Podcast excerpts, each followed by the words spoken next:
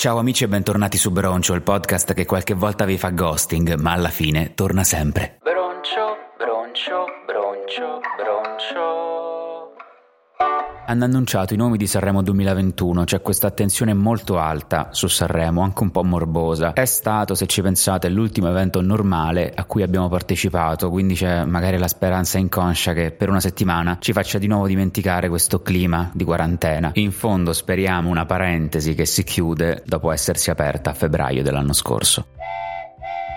Amici, come passa il tempo quando ci si diverte? Iniziamo subito benissimo con Red Ronnie, il grande irreprensibile Red Ronnie. Non sapevo facesse anche il complottista, e invece sì, forse demenza senile, forse è impazzito. Fatto sta che con un post su Facebook rivela in anticipo la rosa dei nomi e tira fuori un super complotto globale che avrebbe al centro Achille Lauro e la sua preannunciata vittoria. Achille Lauro, per favore, smettila. In due anni hai fatto uscire cinque album e hai partecipato due volte a Sanremo, per favore riposati. Fai altro, leggiti un libro, non lo so. Nella lista definitiva però Achille Lauro sparisce. Ci sono tutti i nomi che ha previsto Red Ronnie, tranne Achille e Leo Gasman. Coincidenze? O forse Red Ronnie ci ha salvato da un terribile complotto? Seconda anticipazione esce un meme di Socialistico Autentico con una lista di nomi improponibili, ma tipo Nunzia De Girolamo che si occupa di politica e Pippo Solo. Cioè Pippo Solo, progetto musicale che sta al politicamente corretto come Mario Giordano Giordano sta all'affabilità, alla simpatia e alla voce stentorea, ma tutti hanno condiviso la lista e io ci sono rimasto male. Non voglio parlare di analfabetismo funzionale perché magari pure tu che stai ascoltando credevi fosse vera, ma è una cosa che ci si avvicina, quindi la prossima volta per favore stai un po' attento. Insomma, arrivano i nomi ufficiali e io non li ho capiti molto. Non ci sono vecchi, o meglio c'è soltanto Orietta Berti. La maggioranza è costituita da under 30 ed è strano perché la televisione la guardano i vecchi e secondo me rimarranno un po' senza punti di riferimento e anche un po' spaesati. L'unica spiegazione è che l'altissima dose di anzianità portata avanti da The Voice Senior sia stata ritenuta sufficiente per tenere a bada gli over 60 per qualche mese. Ok, Sanremo lo guardiamo anche noi per i meme, ma noi non siamo il pubblico principale della TV e quello che faremo quest'anno, molto più degli anni precedenti, sarà creare un enorme traffico social. Tutti a casa, in qualche tipo di zona rossa, gialla o arancione, tutti a partecipare a questo gigantesco rituale collettivo in cui il nostro ruolo in fondo è quello di di content creator per la RAI, gratis, cioè per i like, che ricordiamo però nel 2023 diventeranno moneta. Tutto questo flusso social si traduce in ascolti in streaming, acquisto dischi, biglietti di concerti che continuano a allontanarsi come la tartaruga inseguita da Achille, non Lauro. Non lo so, però se fosse vero allora le case discografiche, eterni convitati di pietra delle nomine di Sanremo, mi piace molto l'espressione convitato di pietra, mi fa pensare a una statua a forma di tartaruga. Insomma, le case discografiche hanno fatto bene i loro conti e hanno deciso che Umberto Tozzi, che tanto piace alla prozia Adelina, non può sfruttare Sanremo come moltiplicatore, e invece tutti gli altri sì. Ricapitolando, 26 artisti, qualche classico recente tipo Renga, Risa, Ermal Meta, che comunque riescono ancora a deambulare da soli, la solita quota talent, ma almeno una decina di artisti dal mondo indie o presunto tale, come vedremo poi. Ed è una trasformazione assurda assurda a cui abbiamo assistito negli ultimi anni, credo cominciata da concerto del primo maggio del 2018. Una volta dal mondo cosiddetto indie arrivava tipicamente un'unica band, tipicamente a fine carriera, e poi finito Sanremo spariva. C'era una specie di maledizione, se ci pensate. Vedi After Hours, Marta sui tubi, Perturbazione, Marlene Kunz, cioè tutte band che dopo Sanremo si sono dissolte. Non so se perché andare a Sanremo ti faceva salire il cachet, ma il pubblico rimaneva lo stesso e quindi c'era un'implosione del mercato cambiato, non lo so, ma ormai tutto è cambiato. È un mondo parallelo che va meno in radio, in televisione, ma c'ha un pubblico calorosissimo che fa un sacco di meme. Possiamo sollevare qualche dubbio sulla definizione di big? Direi di sì. Fulminacci e Madam al primo album sono big, Wrong on You, che ha fatto uscire il primo album nel 2015, ha fatto un film con la colonna sonora e l'ultimo anno ha aperto il tour di Mika, è considerato giovane. Questo è un po' strano, ma credo siano dinamiche discografiche. Un po' come l'anno scorso scorso Pinguini e Eugenio in Via di Gioia che praticamente hanno fatto lo stesso percorso, poi con l'ultimo album i Pinguini hanno fatto il doppio degli ascolti, ma insomma siamo sempre lì. D'altra parte Fulminacci e Madame, nonostante l'età, si sono subito distinti per l'originalità e questa forte autorialità. Faccio un appunto, non dobbiamo dimenticarci che Fulminacci è bravissimo, pazzesco, mi piace un sacco anche a me, però sembra comunque Daniele Silvestri. Voi ve lo siete dimenticati subito, io no. Io non dimentico. È che Sanremo Giovani è molto misterioso perché ci sono due o tre scappati di casa che hanno preso per strada in cameretta, ma, ma la maggior parte sono comunque sotto major. Faccio un appello a Sanremo Giovani, basta far partecipare gli artisti più volte perché voglio dire Vincola non ha vinto l'anno scorso perché ci deve restare quest'anno, le larve due anni fa perché di nuovo quest'anno, cioè eh, ci hai provato, la prossima volta in caso è Sanremo Big. Quest'anno non vedo situazioni particolarmente esplosive come l'accoppiata Morgan-Bugo, però spero che Morgan si travesta, non lo so, dall'Odo Guenzi e ente di nascosto,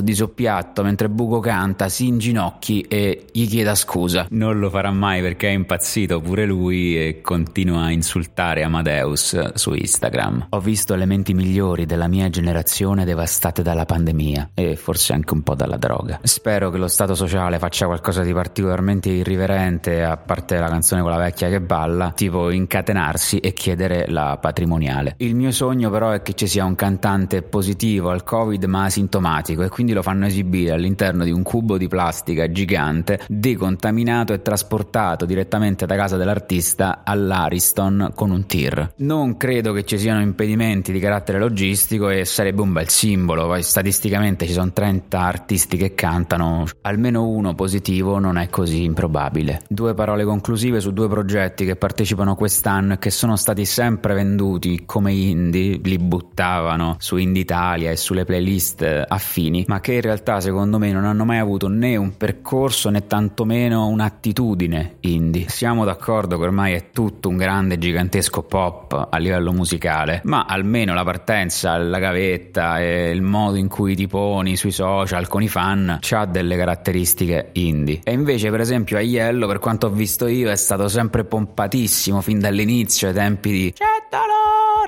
c'è dolore dentro me, che mi piace citare ogni volta perché è una canzone bellissima, ma spintissima fin dall'inizio, fino ad arrivare all'anno scorso in cui a un certo punto salta fuori tour nei palazzetti, che poi purtroppo non c'è stato causa pandemia, ma come ci siamo arrivati a Yellow? E poi c'è Joe Evan, uno degli artisti più odiati della scena indie, forse per le poesie scontate sdolcinate ma che hanno conquistato il cuore di milioni di ragazze, forse perché su Spotify il 90% delle volte che parte la riproduzione casuale da Indie Italia, la prima canzone che arriva è una canzone di Joe Evan. Perché? Non lo voglio sentire Joe Evan. Spotify. O forse lo odiamo per i suoi ricci vaporosi o per la sua spocchia. Ho visto una partecipazione a propaganda live in cui è stato abbastanza odioso e una di martedì in cui si è esibito in un monologo che, cioè, spero scritto da Bergonzoni perché altrimenti è stato un plagio personaggio pazzesco, sia nei modi che nel contenuto. Credo che abbia iniziato con la musica, poi ha scritto dei libri per Mondadori e poi è ritornato al cantautorato portando avanti entrambi i progetti. Forse farò direttamente una puntata su di lui perché in effetti è un personaggio complesso. Intanto vi dico, ci sono un sacco di artisti che utilizzano giochi di parole nelle proprie canzoni, cioè i Comacose, Dente. I giochi di parole che fa Joevan non sono meno arguti degli altri, ma suonano gratuiti, fini a se stessi, e vuoti e a me fanno incazzare. Concluderei questa puntata con un augurio, cioè se tutto il Miami va a Sanremo, al Miami 2021 potrebbe esserci più spazio per, per altri, non lo so, tipo io. E vi saluto con una dolcissima poesia di Joe Evan. Volevo dirti che stare lontani